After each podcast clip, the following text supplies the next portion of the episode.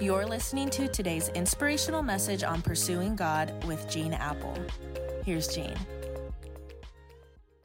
Well, happy Friday. The weekend is here, and uh, I hope you're if if you're near an Eastside campus that uh, you'll be thinking about who could you invite to join us for part three of our Live No Lies series this weekend. You can find all our service times, locations on the Eastside app, or also just check out eastside.com. We've been talking the last few days about how to be led by the Spirit, and uh, I want to begin today with an interesting command from the Apostle Paul. It's in Ephesians 5 18 and 19, and he says, Do not get drunk on wine, which leads to be to debauchery. Instead, he says, Be filled with the Spirit.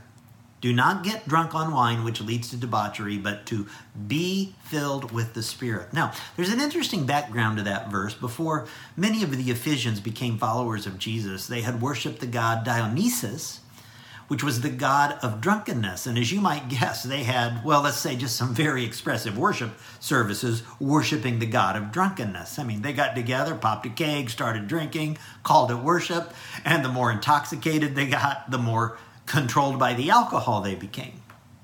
So Paul says in that culture, don't get drunk on wine because it leads to all kinds of bad behavior and destructive behavior that will just waste your life. Instead, he says, be filled, be intoxicated by the Spirit of God. This is a common practice and command in Christ. Acts 4:31 describes a, a prayer gathering of a group of believers in Jerusalem, and it says, after they prayed, the place where they were meeting was shaken, and they were filled with the Holy Spirit and spoke the word of God boldly. They were filled with the Holy Spirit of God. God kept touching their lives and their ministries, not because they were doing ministry in their own power and strength, but they were what? Filled by the Spirit, filled by Him. When Peter was speaking before the Sanhedrin in Acts chapter 4, verse 8, it says he was filled with the Holy Spirit. In Acts chapter 6, they were looking for some qualified people to lead some ministries in the church. And so the leaders said, choose people who are known to be full of the Spirit and wisdom. Sometimes we sing a song at Eastside that says, Holy Spirit, you are welcome here. Come flood this place, fill the atmosphere.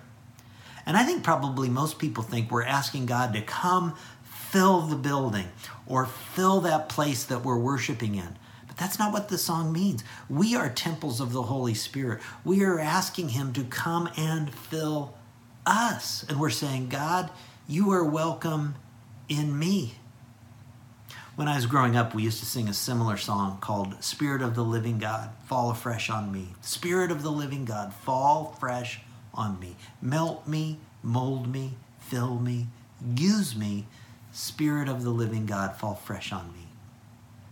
So let me ask you as we conclude this week on being led by the Spirit, where we've learned that the Spirit's guidance isn't about our personal success, but about our personal transformation, where we've learned to be open and to test leadings against God's word and to courageously obey even when it involves risk.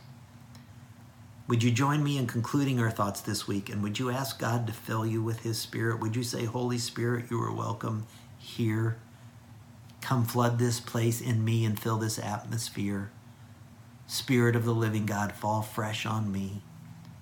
Melt me, mold me, fill me, use me. God, that's my prayer right now. It's my prayer for everyone listening to my voice.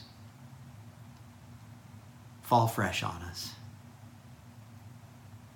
Fill us with your Spirit, God, in every pore of our being. Help people to see you in us. May the fruit of your Spirit exude from us because you live in us. And I ask it in Jesus' name. Amen. Amen. Hey, we'll catch you at Eastside this weekend. Have a good one.